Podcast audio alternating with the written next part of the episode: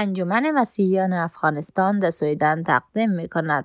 کتاب در جستجوی الله عیسی را یافتم. نویسنده نبیل قریشی فصل 27 مناظره درباره رستاخیز این مناظره از سوی سازمان های اسلامی درخواست شده بود. از این رو در مسجد نورفک به شدت برای آن تبلیغ شده بود. برای هفته ها آگهی به دیوار بودند. آگهی پخش کرده بودند و هم همه و هیجانی درباره آن در بین مردم افتاده بود. این می‌رفت که فرصت بزرگی باشد برای دیدن یک پژوهشگر مسلمان. یک شیخ که استدلالای مسیحیان را به چالش می‌گیرد. اینکه خود مایک منازعگر رقیب بود بهتر از آنی بود که بشود باور کرد. آیا استدلال هایی که او درباره مرگ عیسی برای ما و ابا آورد زیر موشکافی های یک پژوهشگر مسلمان تاب می آورد؟ مناظرگر مسلمان مدافع مشهوری بود به نام شبیر علی که از تورنتو فران خوانده شده بود. او حضور خوشایندی روی جایگاه داشت و این موجب می‌شد من به طور خاص او را تقدیر کنم. حرکت نجیبانه او به مبارزه با خشونت مسلمانان کلیشه‌ای پس از 11 سپتامبر کمک کرد که من احساس می‌کردم بهترین روی کرد بود. با این همه او با شجاعت کلاه گرد اسلامیش را بر سر میگذاشت. با ریشی سیاه و پرپشت و لباسی بلند و گشاد مرسوم مسلمانان را به تن می‌کرد. اگرچه او احمدی نبود، او از برخی از استدلال های احمدی حمایت می‌کرد که با برآورد من از او مناظرگر بیرقیب و بیعیب می ساخت. دیوید این افتخار را داشت که شبیر را پیش از مناظره در شهر بگرداند. شبیر از دیوید پرسیده بود که آیا می توانستند فیلم تازه مل گیبسون مصاحب مسیح را ببینند؟ از این رو آن دو با هم آن را تماشا کرده بودند و پس از آن دیوید او را به مکان برگزاری مناظره است در دانشگاه ریجنت آورد.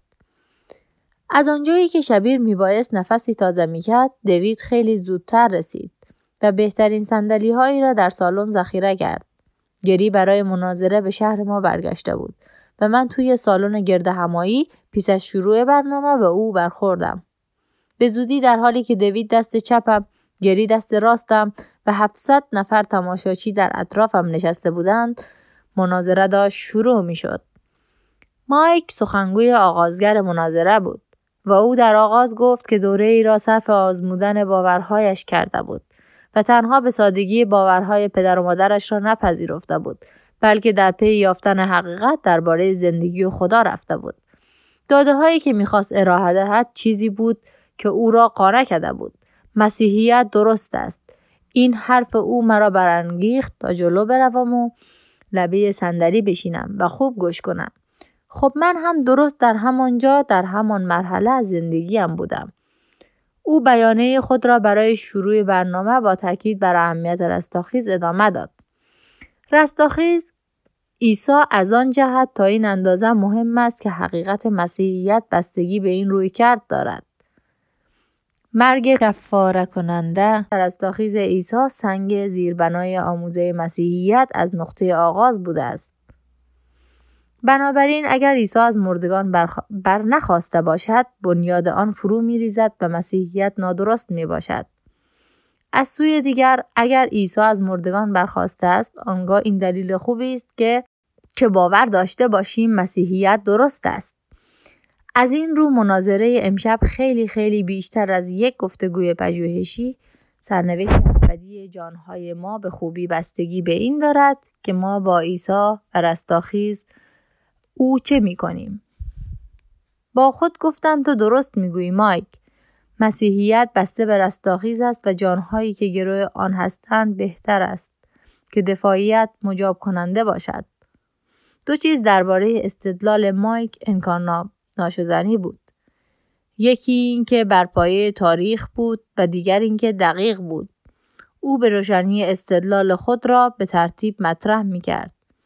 امشب می‌خواهم سه واقعیت را برای شما ارائه کنم که بزرگترین بخش پژوهشگران آن را با قوه اثبات شده و قطعی می‌دانند و در پیوند با آنها بهترین توضیح برای این سه واقعیت این است که عیسی از مردگان برخواسته است واقعیت شماره یک مرگ عیسی روی صلیب نزدیک به 100 درصد پژوهشگرانی که موضوع را بررسی کردند این واقعیت را که عیسی مصلوب شد و در روند آن رویداد مرد قطعی می دانند. همان گونه که مایک همیشه پس از بیان هر یک از واقعیت ها انجام می‌داد. گواه و مدرک ارائه می کرد. برای این واقعیت که عیسی را با مصلوب کردن کشتند او استدلال هایی که 18 ماه پس از آن با من در میان گذاشته بود کامل باز کرد از جمله روند زرجاور تازیان زنی و چندین گواه و شهادت بر مرگ عیسی روی صلیب او افزود که نظر تخصصی پزشکان حرفه‌ای امروزی این است که با آگاهی از شیوه تاریخی مصلوب کردن عیسی باید روی صلیب مرده باشد. پس از آوردن دلیل کافی برای واقعیت اول، مایک به واقعیت بعدی پرداخت. واقعیت شماره دو قبر خالی به طرز چشمگیری 75 درصد از پژوهشگرانی که موضوع را بررسی کردند خالی بودن قبر را پذیرفتند. مایک توضیح داد که برای باور اینکه قبر عیسی چند روز پس از مصلوب شدنش خالی بود چندین دلیل وجود داشت. اول اینکه مسیحیت بر این اساس بنیاد گذاشته شده بود که عیسی از مردگان برخواسته بود و دیگر زنده بود مسیحیت در اورشلیم آغاز شد و اگر بدن عیسی هنوز در قبر بود سران یهود در اورشلیم می توانستند با آسانی با برگرداندن بدن مسیح در سر تا سر شهر به مسیحیت پایان دهند اینکه آنها این کار را نکردند دیدگاه خالی بودن قبر را قوت می بخشد. دلیل دیگر برای این نتیجه گیری که قبر خالی بود مفهوم رستاخیز برای یهودیان بود. بیشتر یهودیان به رستاخیز جسمانی باور داشتند. اینکه همان بدنی که مرده بود و دفن شده بود در روز رستاخیز برخیزانده می‌شد و به بدنی جاودانی تبدیل میگشت. گویا اگر شاگردان رستاخیز عیسی را اعلام می‌کردند آنها میبایست به چشم دیده باشند که عیسی با همان بدن برخواسته بود و این خالی بودن قبر را میرساند دلیل پایانی مربوط به دیدگاه رهبران یهود می شود. هنگامی که سراغ عیسی را از آنان گرفتند آنها با دیدن اینکه شاگردان بدن او را دزدیده بودند به طور ضمنی خالی بودن قبر را پذیرفته بودند مایک برای جنبندی این نکته از زبان ویلیام ونت استاد پیشینی دانشگاه آکسفورد گفت. همه گواه و مدرک های تاریخی که ما در دست داریم به نفع قبل خالی هستند. و آن پژوهشگرانی که آن را نپذیرند باید آگاه باشند که این کار آنها زمینه دیگری دارد و بر اساس علم تاریخ نیست. با گفتن این نکته مایک به آخرین گواه خود رسید. واقعیت شماره سه گواه به رستاخیز عیسی. در چندین جا می‌بینیم که شاگردان عیسی باور دارند که او برخواسته است و به آنها ظاهر شده. نه تنها شاگردان عیسی بلکه دشمنان عیسی نیز به واقعیت گواهی می‌دهند. مایک برای دفاع از اینکه به چندین منبع از قرن اول اشاره کرد دلیل او این بود که کلیسای اولیه بر این تعلیم بنا شده بود که عیسی از مردگان برخواسته بود.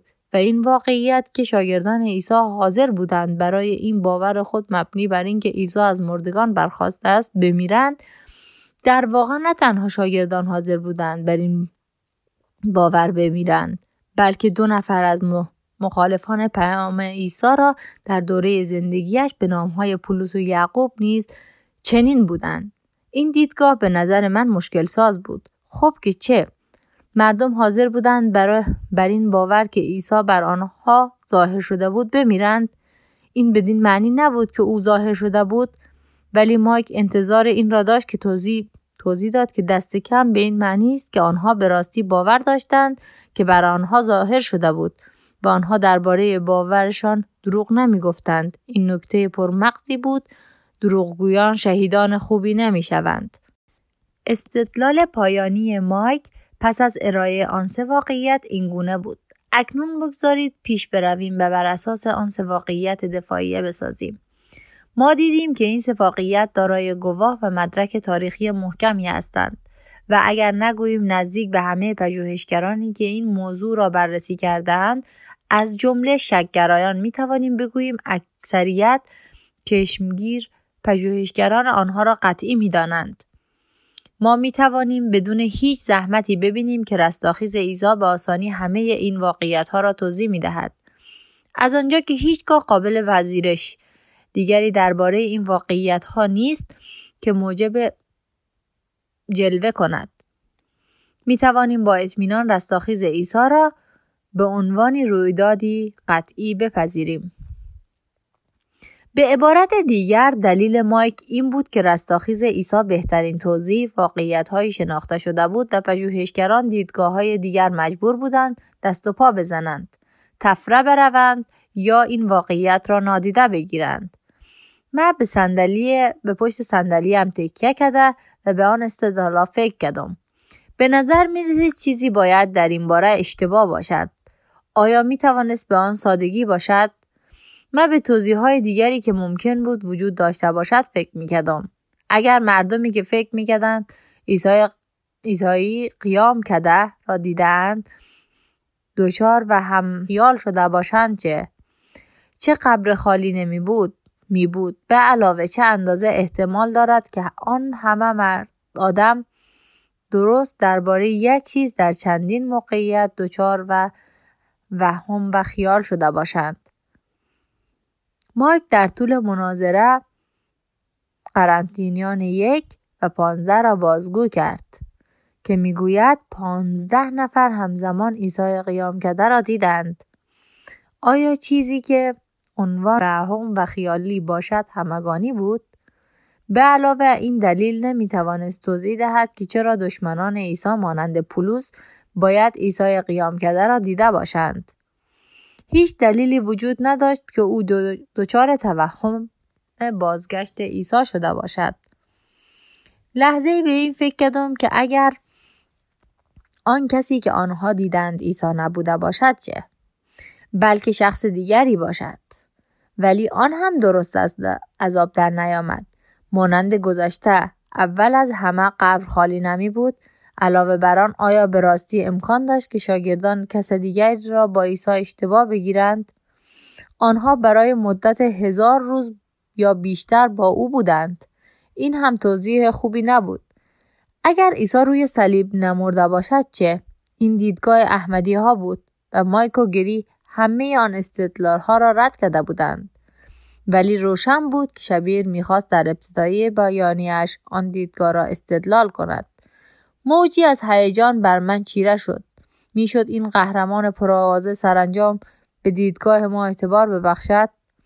شبیر شروع به سخن گفتن کرد و از همان لحظه اول پیدا بود که او روی جایگاه بسیار راحت و به خوبی با آن داده ها آشناست. این واقعیت که من یک مسلمان هستم شاید گرایشی باشد که مانع می شود من گواه و مدرک رستاخیز عیسی را درک کنم. من می‌خواستم ابتدا با آن اقرار کنم سپس می‌خواهم آن گرایش را کنار گذاشته و به روشنی به واقعیت ها نگاه کنم من گواهی و مدرک رستاخیز را قابل پیگیری نمی بینم. اگر کسی به من بگوید که من مردی مرده بود و سه روز پس از آن او را زنده دیدن باید بپرسم آیا مطمئن هستی که او به راستی مرده بود؟ پژوهشگرانی که کتاب مقدس را موشکافی کردند پرسیدند چه چیزی موجب مرگ عیسی شد. دکترهایی که آن رویدادها را خواندند نمی‌توانند بر سر اینکه چه چیزی موجب مرگ عیسی شد به توافق برسند. اگر ما تنها رویدادی را آنگونه که در متن آمده برداشت کنیم کسی نمی‌تواند به این اطمینان برسد که عیسی به راستی روی صلیب مرد شبیر حرفهای بیشتری برای گفتن داشت ولی این قلب دفاعیش بود. همچنان که مناظره پیش می‌رفت روشن شد که شبیر مجبور بود خیلی بیشتر از آنکه یک پژوهشگر بیطرف باشد واقعیتها را رد کند و نادیده بگیرد. او انکار کرد که روند معمولی مصلوب کردن را برای عیسی در نظر گرفته باشند.